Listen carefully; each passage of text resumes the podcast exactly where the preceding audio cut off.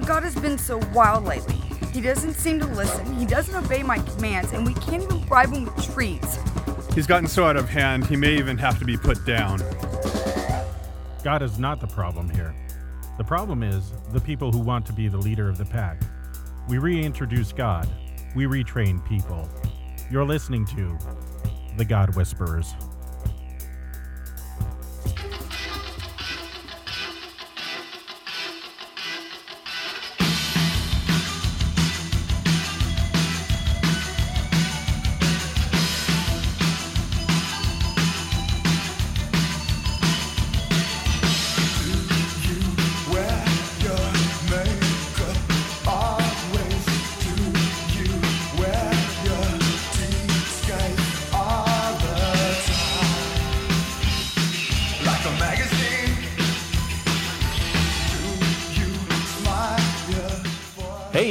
To the world famous God Whisperers. I'm Craig Donofrio. And I continue to be Bill Cwirla. Really? Uh, for the moment. Again? Until the name change. It's getting really redundant. Un- until I enter the witness protection program.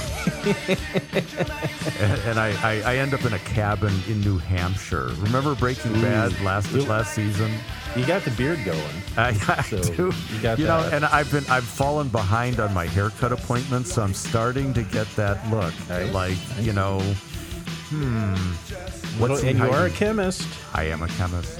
Yeah. Oh, we've got we've got the makings of some serious, serious stuff going on here. Speaking of chemistry, how's the Tiki Bar project? Ah, the mixology is shaping up nicely. Yes, uh, I've invited the Pashtuka boys down uh, No. to help me perfect my What? zombie. No, no, no. The, yeah. the Pastuca brothers. All th- I think there are three of them. Well, uh, two. Uh, One's an artist and two are pastors. yeah, the two pastors. Or let's put I it don't this way: the artist one- one. one's an artist and two are performance artists.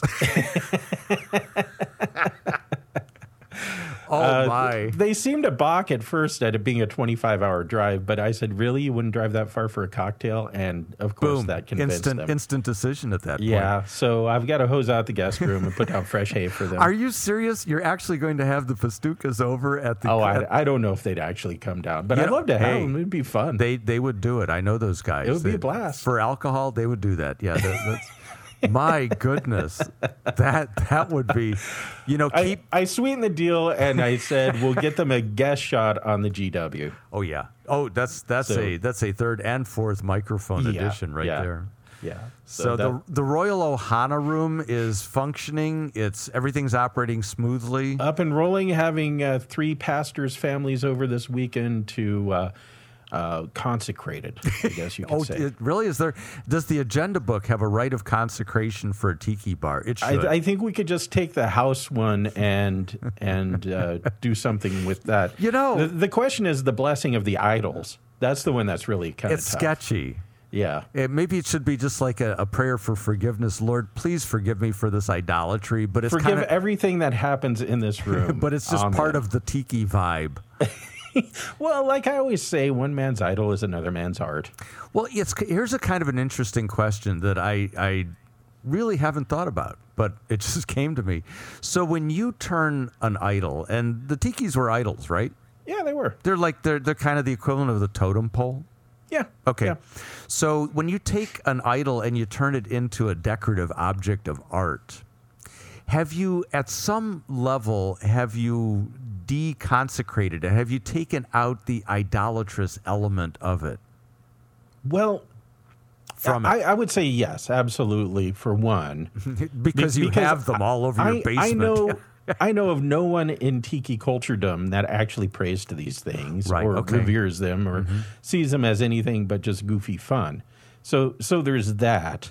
Uh, but I have one. One of my favorites is actually made for me by Pastor Bror Erickson. So, I, I mean, this is that's this is rich. made made by a pastor for a pastor in his tiki bar. Let's let's just pause and parse that for a little bit. So so a Lutheran pastor uh, who has Yes. considerable skills in crafts and sculpture, as I've seen. chainsaw uh, art and other things. chainsaw art yeah so he made you Yes. a, a tiki a tiki is, is it called a tiki is that is that what you call yeah, it A, a tiki. oh he made you a tiki which is an idol so he carved a graven image Yes. Okay, well, thank We, we goodness should are not. probably even name it uh, to give it. Thank goodness we don't live in Old Testament Israel, or you guys would yeah, all be stoned right now. The ground and I, would and, be and I don't up mean medical marijuana. Okay, yeah, you guys. wow. But it's an interesting sort of thing. When I go to a museum, and I went to a museum once on Polynesian art and craft and stuff, Right. and of course, most of the Polynesian stuff is is like the stuff you're talking about is tiki. And so there's lots of stuff that was used in ritual, the masks, the the headdresses, the the carvings. So these were all idolatrous objects, but they're in a museum. So when I'm walking through the museum and kind of studying this as history and as culture, I'm not really engaged in idolatry, even though I'm coming into contact with these idolatrous objects. Right. Yeah. I, I don't think so. I I, think- hope not. No, no, of course not, because Because so- really, most of these were just made in, in Taiwan and stuff. You know? So so they're not even real. You know, they're not even Polynesian, Yeah, really. and you're lucky if they're made in Taiwan. Uh, It- yeah. so it's a little bit like St. Paul saying in 1 Corinthians that that meat sacrificed to idols is n- is a nothing because an idol is nothing. Remember he says Right. that. Exactly. But what drives idolatry, the worship of those nothings, and we won't go into what Ezekiel called those objects because that was our first homeschooler alert, if you recall, right? Y- yes, that's right. But Is but it- that was one of the names of the idols with the with the prophets was they were nothing. They were non gods. They they were nonsense. Right. Right. But what drives the worship of them is is demons. That's demonic. So so Paul says, no, no, you don't go to idol feasts because that that is demonic. However, meat sacrificed to idols, no big deal because we all know an idol's nothing but a chunk of wood or metal. right. So you you have meat that was cooked before a carving. Yeah, and and dedicated at some level. So it's probably the best. You know, this is like So- USDA prime. Let, let me put it to you this way: Hmm.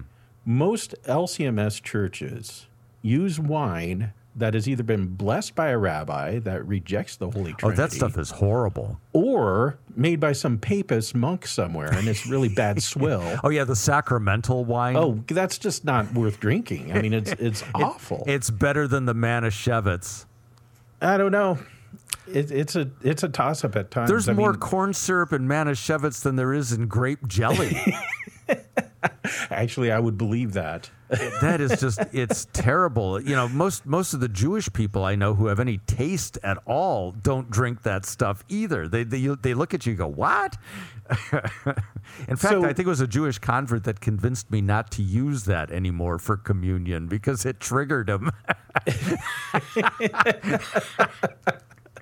You have alcoholics who stay away from it for the alcohol content, and former Jews who stay away from it for the Jew content. Yeah, you, you know, I, I think I think you could be a recovering alcoholic and drink that stuff, and it wouldn't it wouldn't really set you over because it doesn't resemble anything like a decent drink.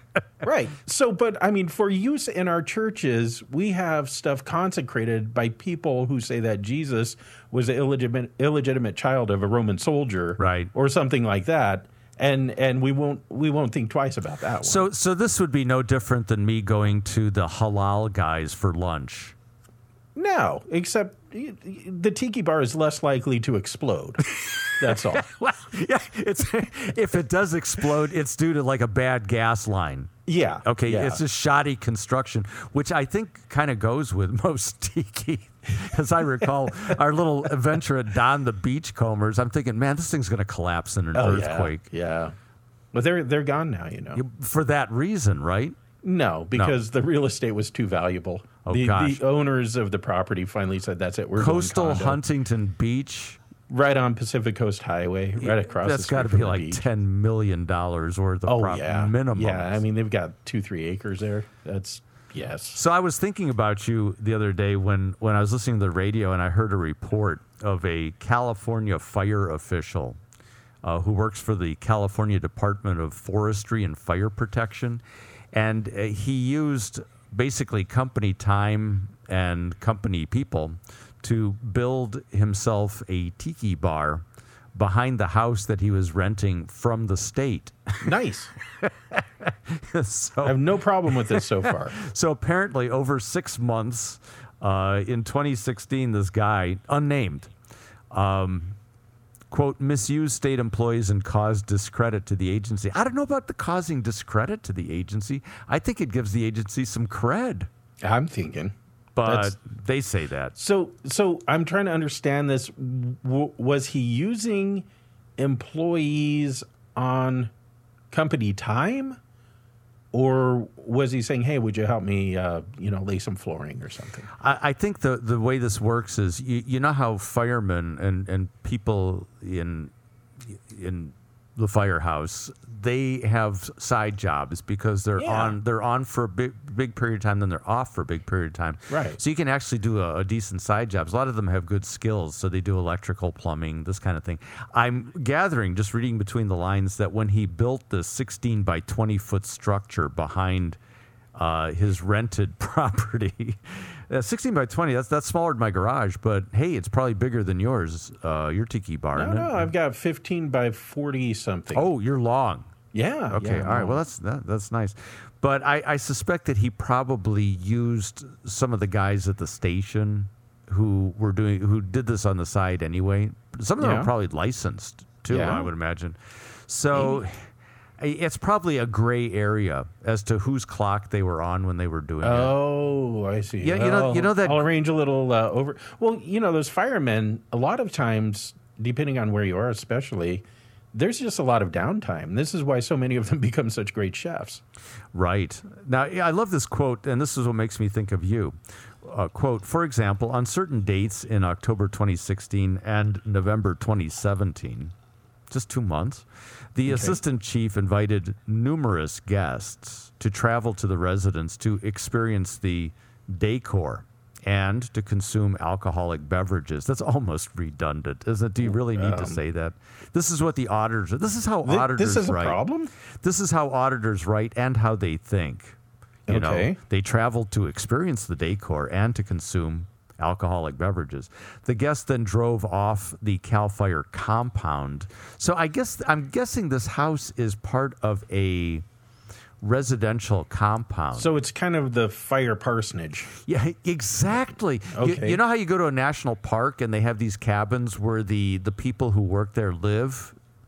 Yeah. Yeah. So okay. I'm I'm I'm envisioning one of those kinds of things. because this is forestry and fire protection. This is not LA City. Oh, oh, do we know where this is? No, we don't. Otherwise, we'd go there. This would be destination for us. I would look them up on the Critiki map. the Critiki. He Yes. might show up.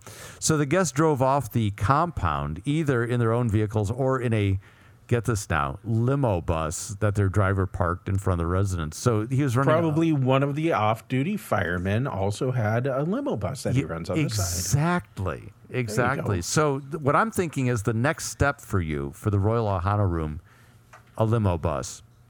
Ooh, So you can like pick it. you can pick the Pastukas up from the airport in the limo bus. It's like it's like our, forget the bus. Let's just get the limo. it's like our friend Kurt. You know, whenever whenever Kurt invites you over for dinner, there's a limo that picks you. You get a driver. Oh man, that's so cool. It's, it's it is so cool. so amazing.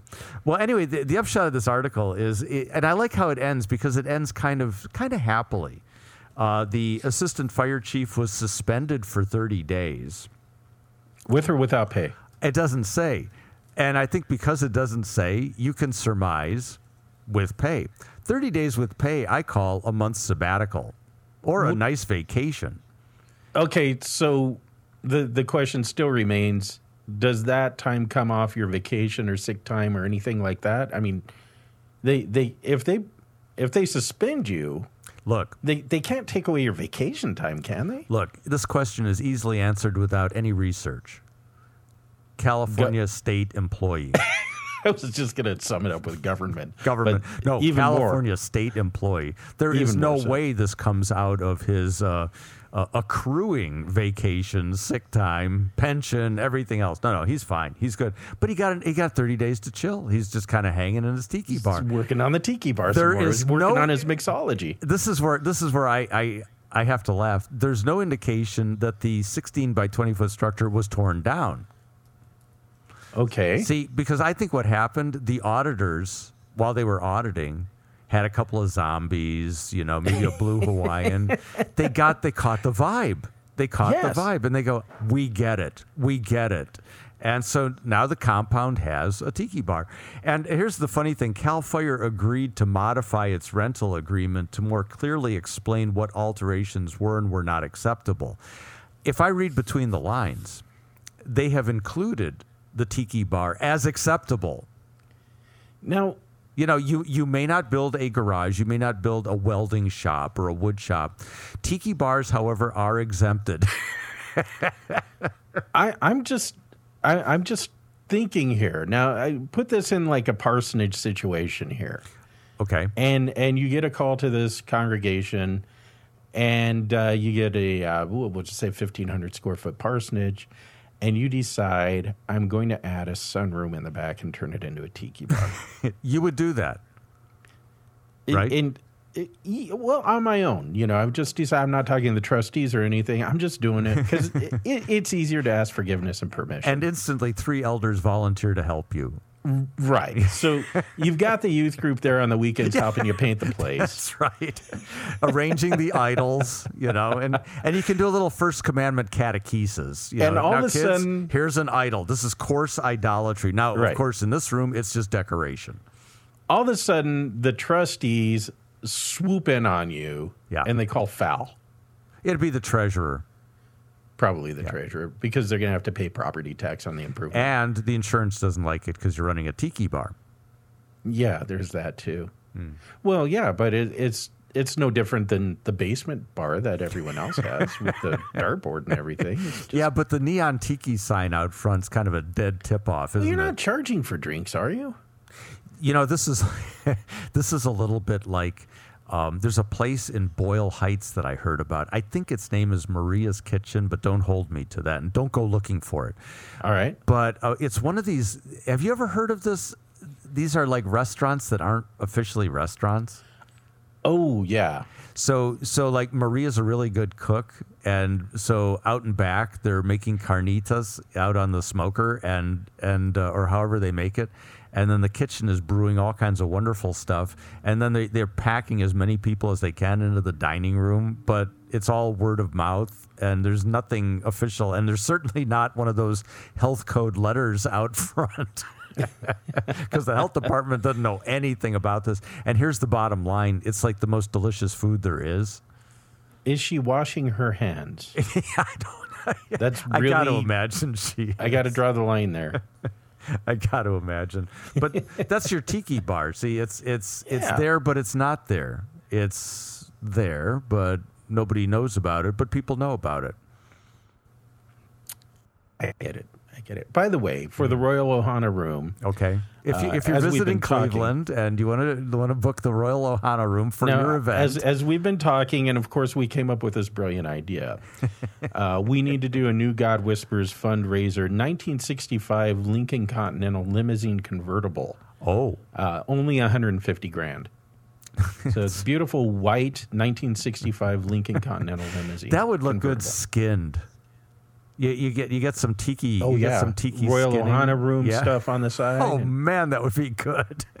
I bet you Ruhlman would come over. I bet you'd have Michael Ruhlman over. He'd be knocking at your You, door. you know what I do? I put a surfboard rack on the back and get another Royal Ohana Room surfboard. Actually, you need a on that bad Woody. You need a Woody. Well, yeah, but that's not really a limo. I mean, that's just a utility. That sounds kind of obscene, doesn't it? not going there. Don't go there. Not touching it. Otherwise, we'll, have to As- trig- we'll trigger a homeschooler alert. Let's just leave it at automobiles, okay? Attention. Oh. The following segment contains a home schooler alert. Attention. The following segment contains a home schooler alert. Oh, there you go. Uh, you- Better safe than sorry. you I pegged my meter on that one. No, oh, nice. that came Good. in strong. Then Don comes in loud and strong. Don. So right. 150 grand. Anyone who's out there wants to contribute to the Royal Ohana Room limo, 1965 Lincoln Continental limo. courtesy vehicle. It's a courtesy Yes, the vehicle. courtesy vehicle, Well, you yes. could do airport pickup. You could do shuttle service. Oh, Um, dude, something like this, weddings, pastor and limo service. I mean, you you got it all. you're- this idea is growing, growing by leaps and bounds. But This is, you know what? Just just forget it all. You want your your shaman uncle to say the prayer. Who cares? It's so they just so long as yeah, light some sage services. leaves and off you go. so the so the upshot, the the conclusion to this this wonderful tale is our our Yes. assistant fire chief got uh, 30 days with pay, nice sabbatical, Paid He- vacation. He could work on his tiki bar. Uh, the Cal Fire did not tear down the tiki bar, but instead modified its rental agreement in order to uh, exempt the tiki bar, and they all lived happily ever after. So that is I'm the tiki. sure that he, uh, the tiki lifestyle right there. As part of his punishment, he had to spend two weeks on Maui. I think that's probably part of the That, that deal. would, yeah, that, that, that would that, that'll that'll teach him, won't it? That'll show you. All right, I think it's time for the mailbag, shall we? Oh, yes. Hey, the God Whisperers mailbag brought to you by illegal tiki bars everywhere. Look for one in your neighborhood. That's good tie-in. Nice work. Uh, okay, from a listener, manly doctors. Should a Christian see coincidences and other kinds of unlikely events as signs from God under any circumstances? And the letter goes on, but I'm just going to leave it at that sentence for our discussion, okay? Should a uh, Christian see coincidences, that is, like unexplained, marvelous, miraculous occurrences, as uh, signs from God under any circumstances? It's kind of kind of an open question there. So, what think ye? Um, I need more data. I'm, I'm not sure that I, I have enough. uh, What sorts of things are we talking about here? I mean, I mean um, the thing, the, the idea that you've uh, flipped the quarter four times and three times it came up heads. I mean, ooh, coincidence. I, yeah, sign you know, from God. Unfortunately, the letter doesn't specify, so we could kind of conjecture on some of them. Uh, some of this kind of like sounds like Gideon's "dew on the ground, dew on the fleece." That's a bunch of doo doo. oh, very good. That's a, but yeah, y- there he kind of does a controlled experiment. So you know, Lord, if you want me to do this, put dew on the ground. Lord, if you want me to do this, put the dew in the fleece. So okay, that's kind of interesting. Um, let's see what. How about like dreams? So you have a dream about something, and uh, do you view this as a sign from God? Uh, you're planning to get a job, say, or you're trying to deliberate over a job decision, and you have a dream about uh, you taking the job and succeeding. Is that a sign from God that you should take the job with the promise that you will succeed? That would be kind of an example. Hmm. Coincidences and unexplained events are they signs from God? Uh, could be. It could be, yeah.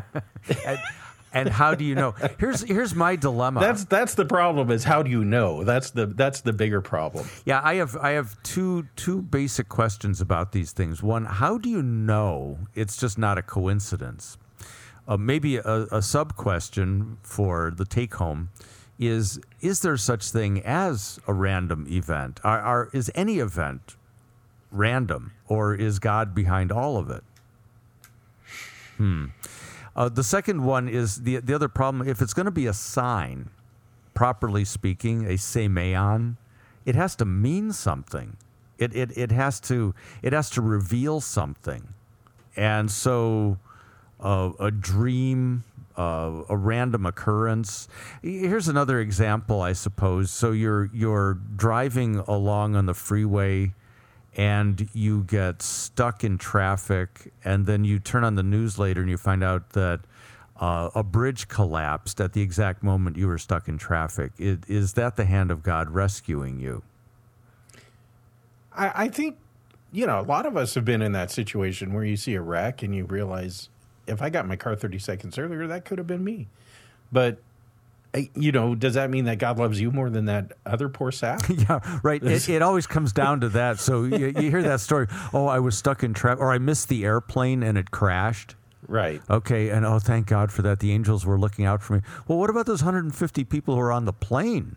How about the guy? This was a story. I don't know if it's even true or not, but uh, the guy who was supposed to be at work in the in the twin towers at 9-11 Mm-hmm. and he was actually off having an affair with his girlfriend and his wife thought that he was dead in the tower and Thank you, Lord. was- Thank you for he was just affair. off having an affair to the glory of god Uh, obviously or well, you don't know, and do we conclude that the angels were watching over him? Maybe I don't know. See, fallen angels perhaps who knows but and is God that selective? But he remember he causes his rain and, and and sunshine to fall on the good and the wicked alike. So he's not discriminating here. well that and he uses evil for good That's trickier. and yeah That's trickier.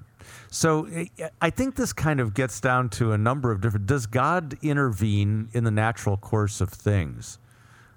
If he does, then unexplained events, we immediately go to the miracle. We say, oh, it's a miracle. Oh, God's trying to tell us something.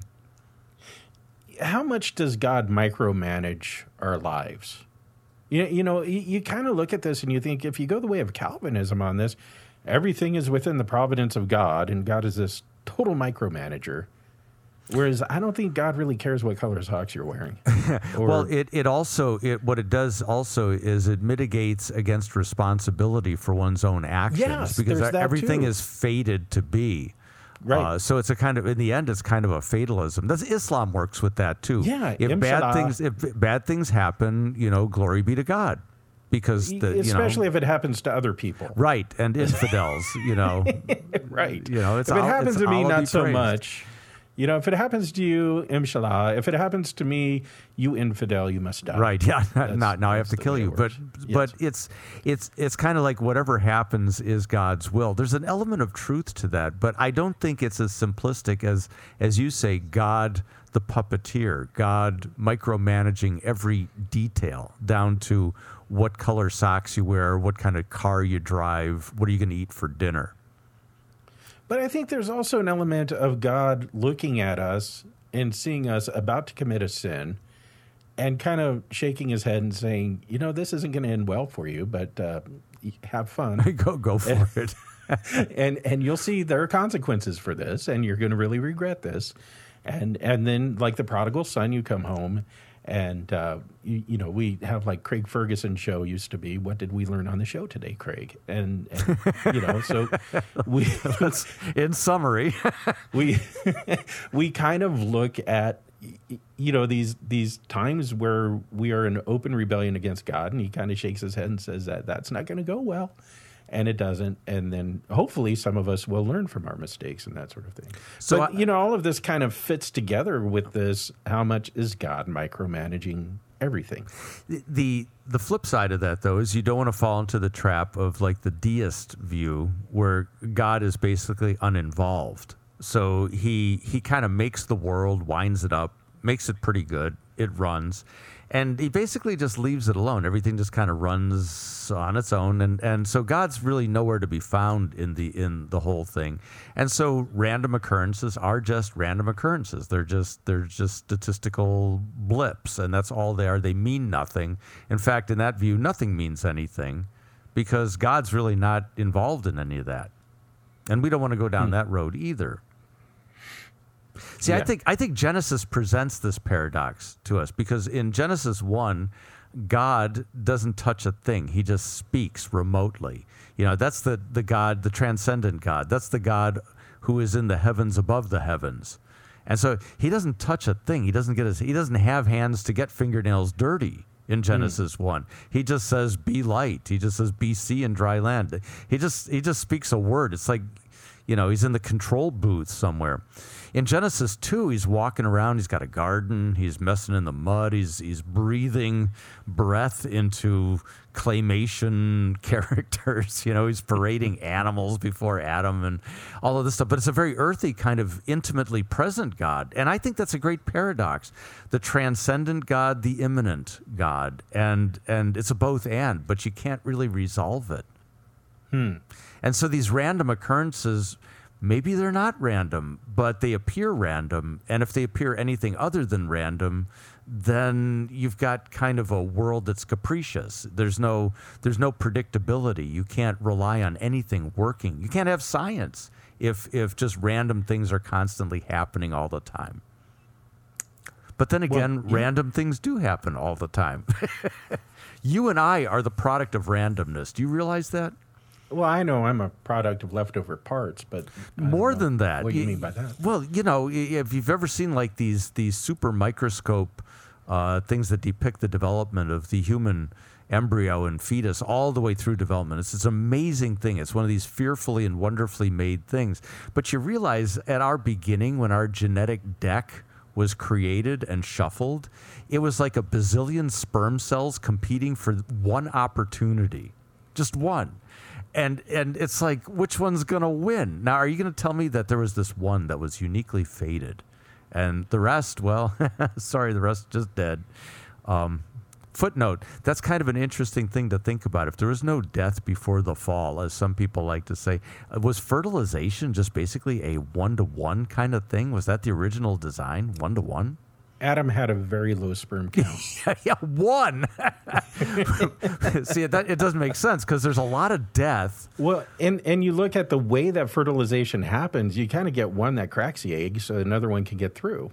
Yeah, I don't. I, I haven't like I haven't studied in that that detail. But the the bottom line is your 23 and 23 uh, chromosomes are the result finally of one sperm cell making it to this one egg cell, and and boom, there you are. By all reasonable explanations, you're the product of a lot of randomness. In fact, your parents' meeting has a lot of randomness to it, doesn't it? Or your grandparents or your great grandparents. There's a lot of randomness in your natural history. Yes, and that's true. yet, and yet, you pray Psalm 139. You know, you you knew me when I was in the womb. You formed me in the depths of the earth. I'm fearfully and wonderfully made. Uh, you knit me together. We say it in the in the Catechism. I believe that God has made me and all creatures. Me, not just not just like one proto-human, but me. And so, in spite of all this randomness, God made me. So God made me in with and under randomness. True? I would say yes. You know, I I've thought about this on occasion. Had another sperm met egg, would I be a different person? You bet you would. And and how different would I be?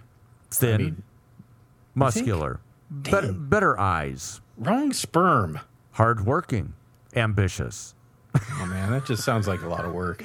Aren't you glad it didn't That sounds like a lot of responsibility. I'm not ready for that. He's given me my eyes, ears, and all my members, my reason, all my senses, and he did it through randomness. See, I think this is just, I love this. This is why I don't get all wound up about, oh, you know, evolution, it's everything is random, it doesn't mean anything. It, it doesn't mean anything if it's not random. Hmm. That's not the point. Or let's put it this way just because it's random doesn't mean it isn't meaningful.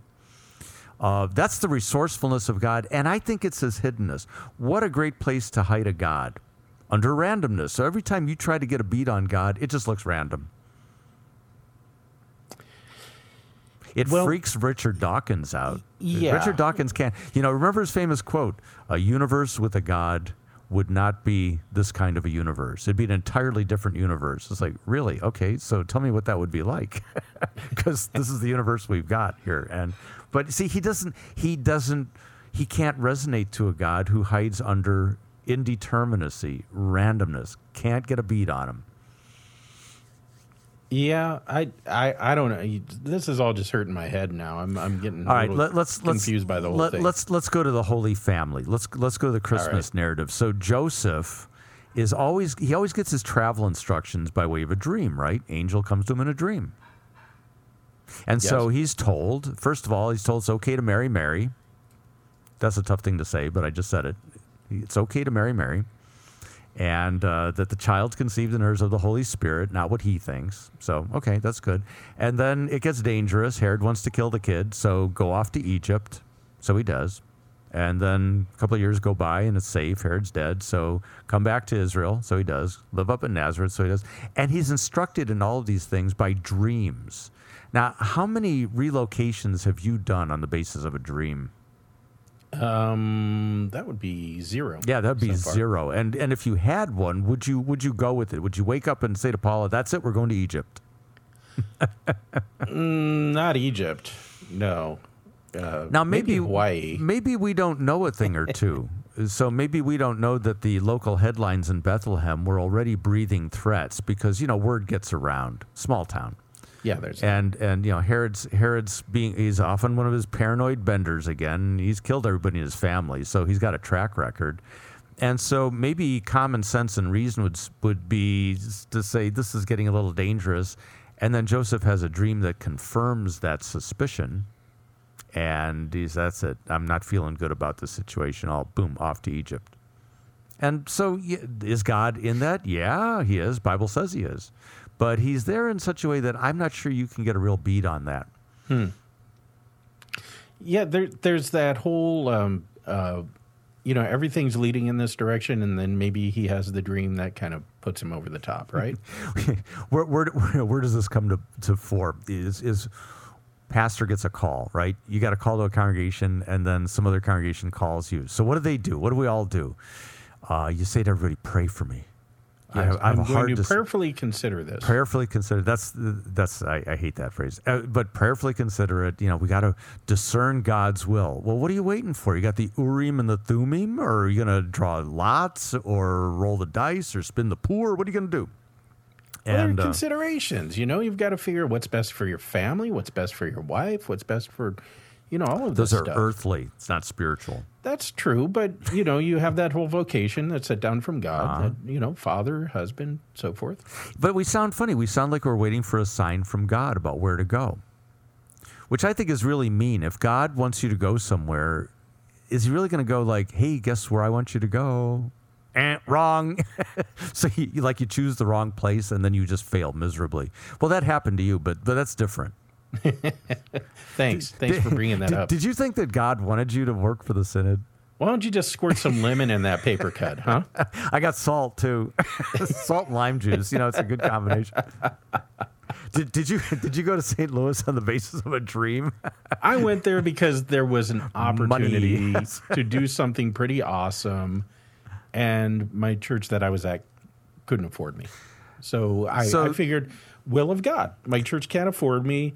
Here's an amazing opportunity that pays okay. I mean, it didn't pay great, just paid okay. But um, you know, here's an opportunity to share the gospel the whole world on radio and everything. So So it's kind of a vocational decision. It, it would be yeah. it'd be like um, I don't know. It'd be like a your your dad used to be a doctor, right?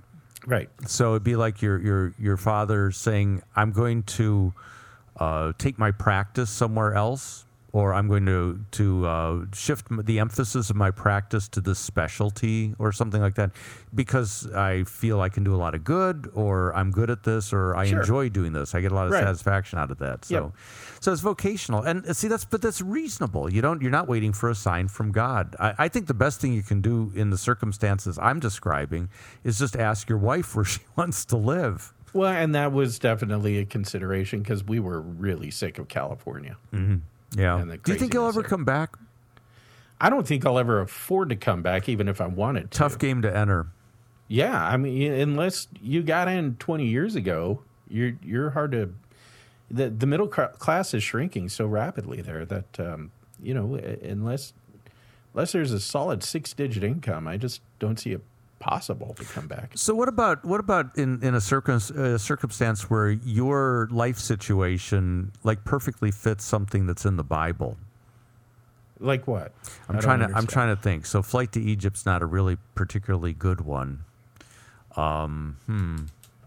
Patterns. I don't know. I'm just I'm looking for kind of a pattern. Virgins conceiving, not a good one. Uh, guys rising from the dead. That's not typical either, but you know, there's a few. Oh well, okay. How about this? So, so there are people who have been chronically sick for a long time, like that woman with the hemorrhage, or yeah, there's any number of people, people who are lame or deaf or blind from birth, and uh, through a simple encounter with Jesus and a prayer, they were healed. So, let's say you have one of those maladies. Why, why couldn't you lay claim to the same thing? Um, I guess you could if there was actual divine intervention that you could point to, but you know, it, it's the why some and not other kind of question. So you've got also. crappy eyes, right? And you occasionally get the bloody eye, which is really exciting to see on Facebook. It, it, you know, the great thing about it is it's horrifying to see, but it really isn't a big deal. And you can exploit that for a lot, I think. Oh, It's- yeah. It's nice that you're not actually suffering personally, but the No, people, it's like the a, it's like a minor bruise, is what it feels like. You know, if if you touch it, you're like, oh, that's tender. It's like a shiner, you know. But Yeah. So is God eh, when you go to the doctor and you seek treatment, you've had all kinds of stuff done to your eye. Is God not intervening then? Is that not the hand Well, of God at work too? of course he is. Yeah. Yeah. through vocation, right? See, and that's I think part of the problem is we expect maybe it's because we think we are exceptional. We expect God to deal with us exceptionally. Yeah. You know, eh, I was just talking with a gal at church about this the other day. Every day when I drive into the church, I drive by this retirement center, this uh, convalescent care, and there's this same guy who sits out there in his wheelchair. He's he's humongously overweight and he's missing a leg, and he just sits there all day and watches traffic go by. And I drive by and I think, yeah, you know what? I've got these eye problems and I need to lose a ton of weight and everything else. And I say, but I count my blessings that I've got both my legs and I've got a job and everything else. And then I stop and think, you know, that guy probably sits out there and counts his blessings. Hey, I sit out here and work on my tan all day. I don't have to go to work. right, I don't have to right. punch in at an office, you know, and He sees you driving by and he goes, he feels sorry for me. "Dear Lord, thank you. I'm not that guy." Right. He looks so Right. miserable. He's just he's just he's in traffic. He's you know he can't. I'm just sitting here taking in the sun and loving it. Uh, do you think that miracles continue today? The Bible has uh, f- some. I, I like to think that if you look at the actual amount of time that the the Bible spans, there aren't that many miracles per say hundred years. If you just kind of divide it by a time period, they're not that frequent. Do, do you think that uh, they kind of discontinued after the apostolic era? Do they continue today? Can we expect them today? I think they've diminished, um, but I never want to limit God. So uh, I, I will never say no. Miracles do not happen, nor can they, or anything like that. Um, I'm sure that they happen all the time in ways we don't even know. I, I, I tend to think that they're contextual. Where they matter, they will happen. Where they won't matter, they won't. Matter to whom? The people who are seeing it. Remember that miracles are for unbelievers, not for believers. And so where they make an impression, they will happen. So, you know, you, and you've heard the mission field stories. There are all kinds of interesting things out on the frontiers. Right, yeah, Where there is no gospel, where there Right. where there are no doctors. Uh, you, you hear stories that sound very much like what goes on in the Bible. I have no reason to doubt that. Uh, in our context, I think they would just be dismissed skeptically. They they wouldn't they wouldn't register. You're not going to see it on the nightly news. You know, miracle happens. Um, a dozen kids get out of a cave in Thailand. Miraculous, yes. Miracle, no. We know how we know how they did it. Skilled cave divers. Good plan. Well executed. Right? But it, it's it's very coincidental that the right people happen to be in the right place at the right time. That's the fun part. It Yeah. just it just so happened there was an Australian medic who was also an experienced cave diver. It just so happened there was a, a spelunker who knew that particular cave really well, had charted it. They were all they were all in town when the when the kids are trapped. That is a really cool coincidence. Hand of God, who's to say not? But the hand of God's everywhere. The hand of God's always everywhere, all the time. So I think you pointed out to me that all the kids were Buddhist except one Christian kid. Yeah, or something like that. Yeah, the follow up was all the kids got their heads shaved and they had some kind of ritual, some Buddhist ritual, you know, consecrating themselves. But one kid didn't said no go on the participate the the participation thing uh, because he was Christian, so he couldn't participate. In So that. maybe all the kids God were saved for the sake of the one Christian child. is there. That's a spin. That's a spin. One of the things about about miraculous events that have meaning is the meaning is is revealed. It's disclosed too. It's not just the event itself, but the event has to have meaning, and the meaning always points to Christ. It always it's designed to create faith in Christ. right, right. I, I think my favorite miracle in Scripture is the healing of the paralytic guy. And, he, and as Jesus looks down and says, "Your sins are forgiven," everyone's indignant, He says, which is harder to say, your sins are forgiven, or get up, take your mat, and go home. So, so that they might believe, he said, get up, take your mat, and go home. The guy does. But which is actually harder to say? Your sins are forgiven, I say, because Jesus had to die for that one. Mm. But, you know, just to say the words, it seems very simple. Oh, you know, you're forgiven. That's easy to say. But for it to actually happen, you know, the greater miracle is the death and resurrection of Christ. That that's a great example because the friends bring their paralyzed friend to Jesus so that he could walk again. That's why they did that. That's why they dug through the roof and lowered him, you know, wrecked the poor old lady's roof, and Right. And there's this big crowd, but and but then Jesus does something they didn't ask him to do. He forgives them. My son, your sins are forgiven. Then everybody's ticked off and and outraged. But see, that's exactly it. Why does why does he miraculously cause with his word, and God always works through his word, uh, the guy to walk? Uh, it's because so that you may believe that he has the authority to forgive sins. That's the big deal. Right. The other things that's that's easy. In fact, in Yeah. the resurrection, it's all it's all kind of like brought into its proper place anyway. But that's so you so you trust Jesus and take him at his word. There's that, there's that other miracle. Remember the one where the water is stirred, and and and it's it's first in gets the miracle. I Yeah, can't- Pool I of can't- Bethesda. I can't think of anything crueler. You know, so the guys with good legs, boom, they're in the water. They're doing a cannonball right in there. Got it. And, You and, got and here's the some gimpy quadriplegic right Yeah, next to him who's, guy- who's just trying to roll over He's, and can't even, he's trying to roll into the water, and he can't even get started. And a, and a bunch of you know, bunch of blind guys who can can run the hundred yard dash in world record time are cannonballing into the, the pool ahead of them. Boy, that, those are some cruel angels doing that sort of thing. I you know that's that's the water it's like one that. of the one of the cruelest healing sites I've ever heard of. Now the stirring part only shows up in the King James that that uh, Textus Receptus. there. Oh yeah, that's right. It's, I don't think a- it shows up in the Nestle Aland. an explanatory uh, addition in in, man, in some manuscripts, but but and Jesus short circuits the whole thing. He just comes up to the guy and said, "Nobody help you in the water." No, I said, eh, "Never mind that. Just go home." the word, the word. You know, Right. I, I think maybe that's the big take home lesson is when you have the word, you don't need the other stuff. And that's not to say God isn't at work, but boy, he does a good job of hiding behind it. Just so happened.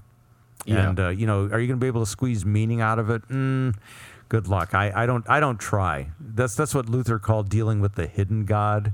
Mm. You know, deal with the God who's revealed to us in Christ, and you, you can't go wrong. Start speculating about the hidden God. Mm, all kinds of stuff happens. Yeah, it's a little hinky at that point. it it is. It is. So, hey, I heard you finished VBS. yes, we we survived. How long did We, it uh, go? It, it was a week. Uh, it was in the evenings, so you know I'd do some work during the day, and then I'd take a nap, and then come back for VBS. and- um, Take a nap.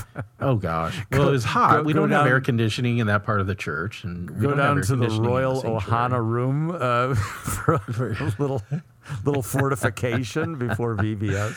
And uh, yeah, and and uh, my church believes in feeding people always. Oh, that's that's Uh, laudable. That's good. Yeah, and and so we have a dinner before VBS, and then we have the VBS, and then uh, around nine o'clock it all wraps up, and we all go home. But it it was it was good. It, it was good turnout, uh, but royally exhausting.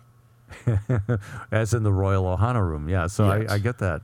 How many kids did you have? About? Oh, I think we have fifty-two, That's good. which is uh, Do you, I respectable. mean, do, do you have not- do you have a decent core, a corpse, a decent corpse of Yeah, volunteers? We've got great volunteers. We had twenty-five volunteers, I think. and, Wow, um, I'm envious. yeah, so, I'm I mean, envious of that. it- That's really good. You, you know, it's really kind of cool serving in church with mostly retired people who still have a lot of energy and Mm-hmm. everything. Because th- these people are really involved in the church. They're, you know, they've got energy still to do a lot of stuff. And, and I, I, think, only had two old ladies fall down, and if they're listening, you're, they're not that old, but uh, Take- took a tumble. yeah.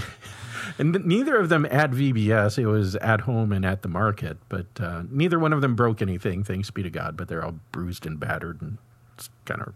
But yeah, they were some of my volunteers. So I, I I ran across an article. I, I think I showed you this one from in Patheos. Oh yeah, Patheos yeah, is a lot of fun. Uh, it's it's uh, was it came out July twenty first, twenty eighteen. Oh, July August is VBS season, and uh, a guy named Jonathan Aigner wrote uh, a satirical piece. Uh, And you always have to, you know, these days where there's no sense of either the implicit or the ironic, you have to always specify this is satirical. Just like Babylon Bee. Ever notice Babylon Bee or The Onion? People are passing this on as though it were real news. And, Right, uh, and there's always someone that's like, "That's a satire site," you know, or something like that. It's like, really? Good. Gold star for you. All right. you clearly do not have an irony deficiency. So, so, but he's got a, an article called 10 Rejected VBS Themes.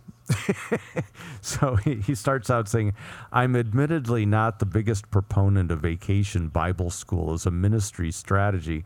In fact, I think VBS, as it's currently packaged by the likes of Deathway, Orange Church, and other publishers and peddlers of Jesus y crap, is just another way of marketing techniques that's, that has so alienated the millennial generation from the American church even with the best of intentions, it's hard to package Jesus up into a product that can be sold to little kids within the span of a week. Doing so while making Jesus culturally appealing is next to impossible unless you reduce the Christian faith into a formula. So, but then again, the idea of not doing VBS just isn't going to fly with most evangelicals or most Lutherans, actually. We don't, by the way, we don't have a VBS because I've got this after school program that just occupies the place until Ah. 6.30 so there's no way i can cram another thing into here So- Nonsense. You can do it after six thirty. no i can't um, it's a good excuse too i mean come on think of the children and free childcare yes indeed that's really that's the that's what vbs really stands for free childcare For many parents, that's it. so apparently We we know that going in though. Apparently, according to Jonathan Eilers, the Babylon Bee, a satirical site, did an article uh, on a, a satirical VBS on the Jonathan Edwards famous Sinners in the Hands of an Angry God. Can you imagine five days of crafts and fun on the theme Sinners in the Hands of an Angry God? That's going to take some time to come up with uh, craft ideas. So- So, so our friend Jonathan Eilers uh, has come up with a few other suggestions along in this vein. I, I think he's speaking satirically, but yeah, never know. So, I think maybe you could you could uh, on Monday have the kids start an ant farm, and then on Friday uh, smash it with a sledgehammer. have you s have you seen where they pour molten aluminum into a fire ant colony? Oh yeah, it's cool. And it, it it fills in all the crevices, the nooks and the crannies, and makes this artistic looking thing. It looks like sculpture. It's really I know it's neat. I Looks kind of like coral almost. It does, but I can't get around the idea that that this thing is built around like hundreds of thousands of entombed dead ants. I thought that they were mostly vacated. Uh, No, I think these are living colony. I think they just pour it right in there, and, and that's it, man. It's Because when I've seen they they hose it off and everything, it, Mm-hmm. it seems shiny. I don't see little like ant specks like in vaporized. I think in they're there. vaporized. Help me, kind of thing. Or Yeah, the, you can hear the screaming. It's it's apocalyptic, you know. Can you imagine if you're an ant and some some some human, for the sake of art, pours molten aluminum into your into your home? Well, they weren't elect. This is a Sodom and that's right. this is Sodom and Gomorrah thing. By the way, that'd be a great VBS, wouldn't it? Sodom and Gomorrah. Why don't we would- Why don't we do that one? That would be a good one. You could end it on Friday night with a fireworks show. and and you could dress up Paula as a pillar of salt. You know, it's amazing to me growing up in the evangelical world that that was Sodom and Gomorrah was all about punishing gays. That that's what it was all about. in- I- in and I, I don't think it's world. even I don't think it's even about gays, but nevertheless, whatever. No, but I mean that's that's what it turned into. It, it wasn't that there is no one who follows God in the town, and and they all are, have turned their backs on God. It, that that wasn't the consideration. The consideration was their sexuality. Well, and and everybody ignores Lot's offer to toss his virgin daughters out to the mob. Well, you know that that was yeah, right. Gloss over that one. and, and you know for the, Hey, I got daughters. for the sake of God, you're willing. Said, to no, forget the your- daughters, man. we want those guys. We want those visitors. Yeah.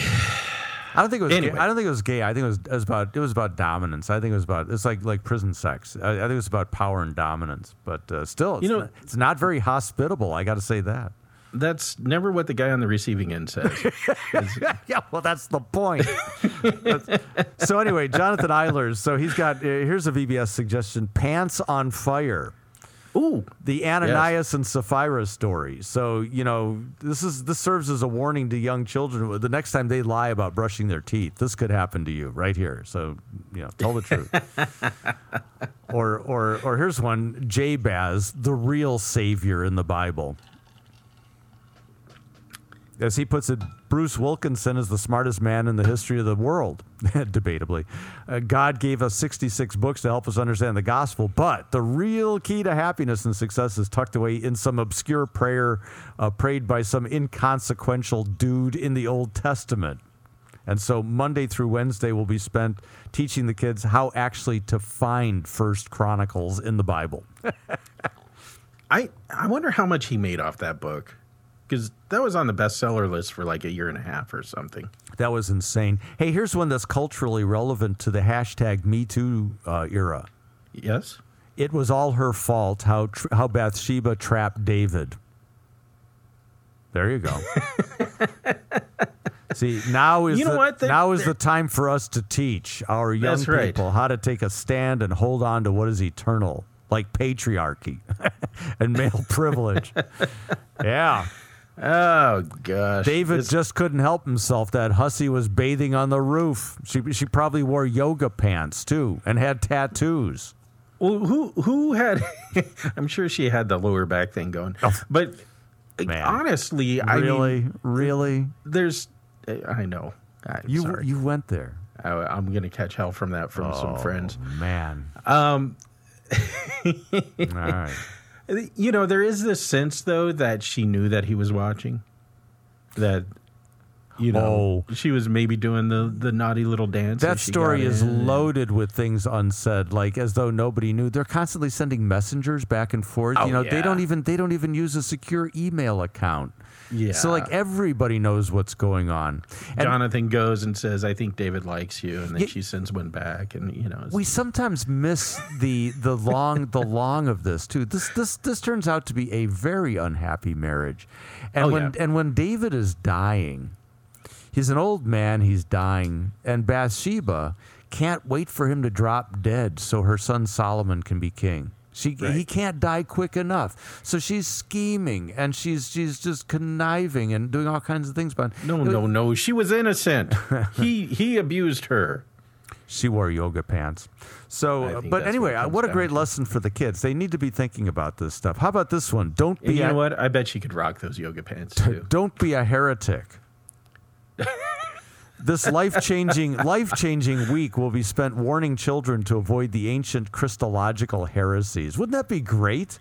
Game ideas including lop the head off a heretic or for older children's filioque in which nobody eats, drinks, pees, or goes home until they agree to a new creed. There you go. Each day culminates in burning another false teacher at the stake. you know, church history, dogma, you know, it's beautiful. And I think they have to be able to confess the the union, personal union of the two natures in all three genera by the end of the week, including being able to speak of the non-reciprocity in the second genus by Friday, or they just don't go home. We just hold them hostage for another week. You know, there, there are a few uh, Lutheran uh, blog sites that might actually come up with a decent version of this that uh, they could put into action. Now, since we're operating under a homeschooler alert, he does have as his last one Lifus Interruptus, the story of Onan. Every child must know about this. Every boy must be warned. Okay. Gosh, yeah. So, you know, You, you can look this up on Patheos because uh, even under the homeschooler alert, I, I think we dare not read the description on that one. No, we, we don't. We we just, we know better than that. You know, there there are lots of other stories that you never hear in Sunday school that I think would make great edgy VBS stories. oh yeah, yeah, yeah. You- You know, my favorite, of course, is is Jael, who uh, who I, I can't remember the guy's name, but C- she uh, Sisera, Sisera. Yeah, nailed his head to the ground with a tent, tent peg. peg. I, I remember I was at Camp Arcadia uh, up in Michigan, and for one of the family activities, they had uh, the families would would um, dress up and rehearse a biblical skit. And then you'd have to guess what story in the Bible that they were doing, and I think they had to they had to mime it. I don't think they could use words, so so they were doing kind of a mimed skit. And and into dinner walks this family that we'd gotten to know, and the wife uh, has a, a mallet and a large peg. and I go, Jael. And she was really impressed that I went right for it. I said, oh, one of my favorite stories. She should have dipped that peg in some red paint before she came. What's that story where that where where where, the, where he comes up with a knife and it, it- the guy's so fat that he Oh loses- yeah, that's a great one. Like he he loses loses- a knife in the guy's blubber. yeah yeah. See, kids would love that stuff. I think I that- actually have a friend who who named his daughter Jael. By Yeah? the way, I, don't mess with that chick. I, I think you could do like five days on on flamboyant murders in the Bible. See, or or just in honor of Jael, let's just call it nailed it. how, how about this? This would be great for for the people who kind of live in more of a like in Alaska or some of the the more natural areas uh, around e- Elisha and the bear. Oh yeah, yeah, that's a fine one. You know, well, isn't that one where like the kids are making fun of Elisha? Yeah, Second Kings, calling yeah. them names and stuff like that. So so a bear comes and eats like forty two kids. What? Yes. What a what a great story that is. Well, and they're calling him Baldy, which I mean, really, that's that's going to set you off that much. Where God sends a bear to come and eat the kids, but I'll, I'll tell you who's a mother lode of VBS material is Samson. Oh gosh, Can you imagine five days on Samson the judge? Day one, let's tie foxes' tails together and light them on fire. I did a uh, Day uh, two, let's kill inter- Philistines and go to a brothel. I did an interview with Chad Bird. We were spent a lot of time on Samson, and uh, man, what a what a shipwreck that guy was. I mean, just just it's amazing that God would use someone like this. I mean, the, the guy is just an idiot. Well- he's, he's like this big dumb hunk of beef who who's a killing comic book. machine. He's comic book. He's Marvel Comics. You know, you can imagine like the Hulk or something like that. And his strength is in his hair. I mean, he's having sex with this chick, And he's who- got a weakness for women. who is determined to steal his strength. So every time he t- feeds her a lie, she tries it. And then the idiot finally gives up the goods and, and tells her the truth. And then he's kind of shocked when she shaves his head. It's- what? Uh, and uh, the crowning achievement, though, it, it- it's it's it's it's wild. Like he's like chained to the pillars of the temple of Dagon, and and he gets his strength back miraculously. Speaking of, and and pulls the pillars down and kills himself. I mean, he's he's buried, but it's kind of like, almost like a Christ figure, isn't it? Like he he he conquers the Philistines by his own death. I, honestly, Yeah, but sense. but not a very nice guy. But what No. a what a great VBS! You could you could fill five days on the life of Samson and just not run out of material. You know, he was a total bully in high school. He always throwing the little kids in the See- dumpster and stuff. And this is the kind of VBS that will bring child and family services out to your parish in, by Tuesday. Oh, let's see. What what what other ones come to mind? Well, you know. Uh, no, Noah, Noah and the boys are are You just stole the words out of my mouth with that one, Noah. you know, we're all into the arky arky kind of thing, and the animals poking out of the holes in the ark and stuff. You ever notice? You ever see those those those things where they're loading up the ark and you got two male lions going on? You go two by two, and you ever see those? And they're, they're both male lions. Yeah, Google it. Sometimes they have these cartoons or or these. Oh, these kind of like Far Side kind of thing. No, this is they're trying to be serious, but they've got two giraffes, two monkeys, two this, and then they got two lions, and they both have manes. and you're thinking that ain't gonna work. it's just that's not gonna work. So funny. Well, the ark was kind of like a prison, so you know. It's, But but we've kind of like focused on the arky arky and, and all the happiness in the ark. But we, and that that had to have first of all that, that must have smelled really oh, bad. to high heaven, yes. You know, if you think like like some of those those those old school houses at the zoo smelled bad, the ark is just no good. But but Yep. We're leaving out the peripheral stuff, like all the bloated dead in the water. Th- that'd be kind of interesting, you know. So you do like a big pool party, and you got a lot of lot of just corpses. or then, or then Noah, Noah, you know, first thing he does is plant a vineyard, get hammered, and pass out naked in his tent. You know, and, and, and then the boys looking and go, "Whoa, no, Dad, no, uh, no, that's not good.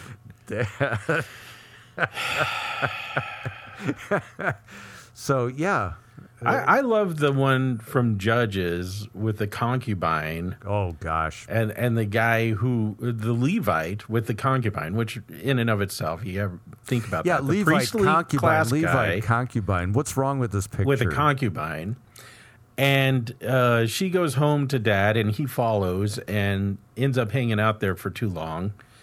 And the tribe of Benjamin guys show up, and they want him to come out and pleasure them. and dad says, "No, no, no, he's my See, guest. They're you can't doing do that." They're they're at it again. They're doing that Sodom and Gomorrah thing all telling you. over again. And what does the guy do? He does the Lot thing. He's I got a virgin daughter and I got this concubine. You know. You know what? I got one experience and one inexperience. Fulfill all your needs what right here, guys. of people You're good. are these? Just well, part of it, from what I understand, is that in those days in Middle Eastern culture, if you had a guest under your house, uh, under your roof, you had to defend him with your own life. And so even to the point of giving oh, your own I see. daughters. I see. I see. Okay. Okay. So All right. there's this honor involved. I got it. I got it. Uh, But yeah. you But know, boy, so these were yeah, rough so he times. sends These were his rough times. daughters out to be used by all these Not thugs. Not good. And the guy wakes up in the morning. He comes outside and finds a concubine laying there, and he says, "Come on, let's go." And he discovers she's dead. No, well, And- she's either dead or half dead or not quite dead. But Her fingers are buried in the doorpost. She's gone, yeah. So then he, but then he cuts her up into twelve pieces and sends her to the tribes of Israel. And I think she was dead by then. yeah, at that point. yeah. But you know, really, this is. you know, you just gave me an idea. We could, you could do, you could do five five day Bible for five five you know session VBS on the Book of Judges.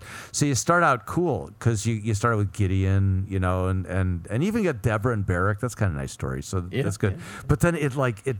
After Wednesday, it just takes Turns a turn dark. south. Yeah, It goes very dark. It goes bad, and it culminates. it culminates in the Levite and his and his concubine. It- oh, I'm telling you, all this is the stuff of graphic novels with well endowed women and blood and guts everywhere. You could you could do if you're a good artist, you could make a fortune on a graphic novel with the Book of Judges.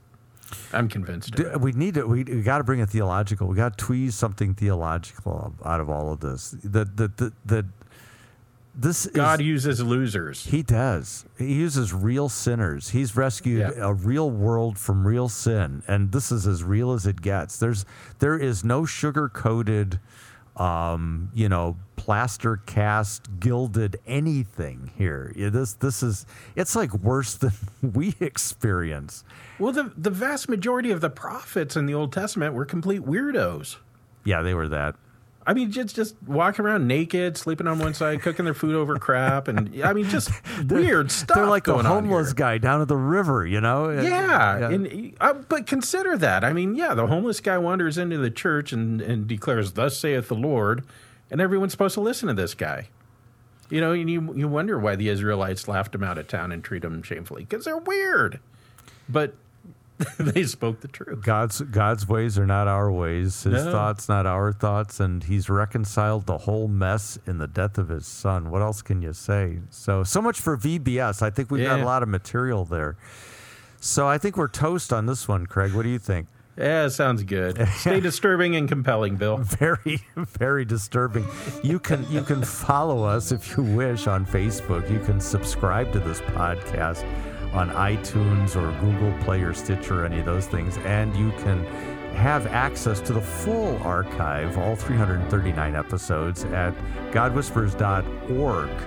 And if you wish to pose us a God problem that we will talk around for 20 or 30 minutes, uh, please do that at godwhisperers at gmail.com. So, compelling, disturbing, all those things. Until next time, thanks for listening.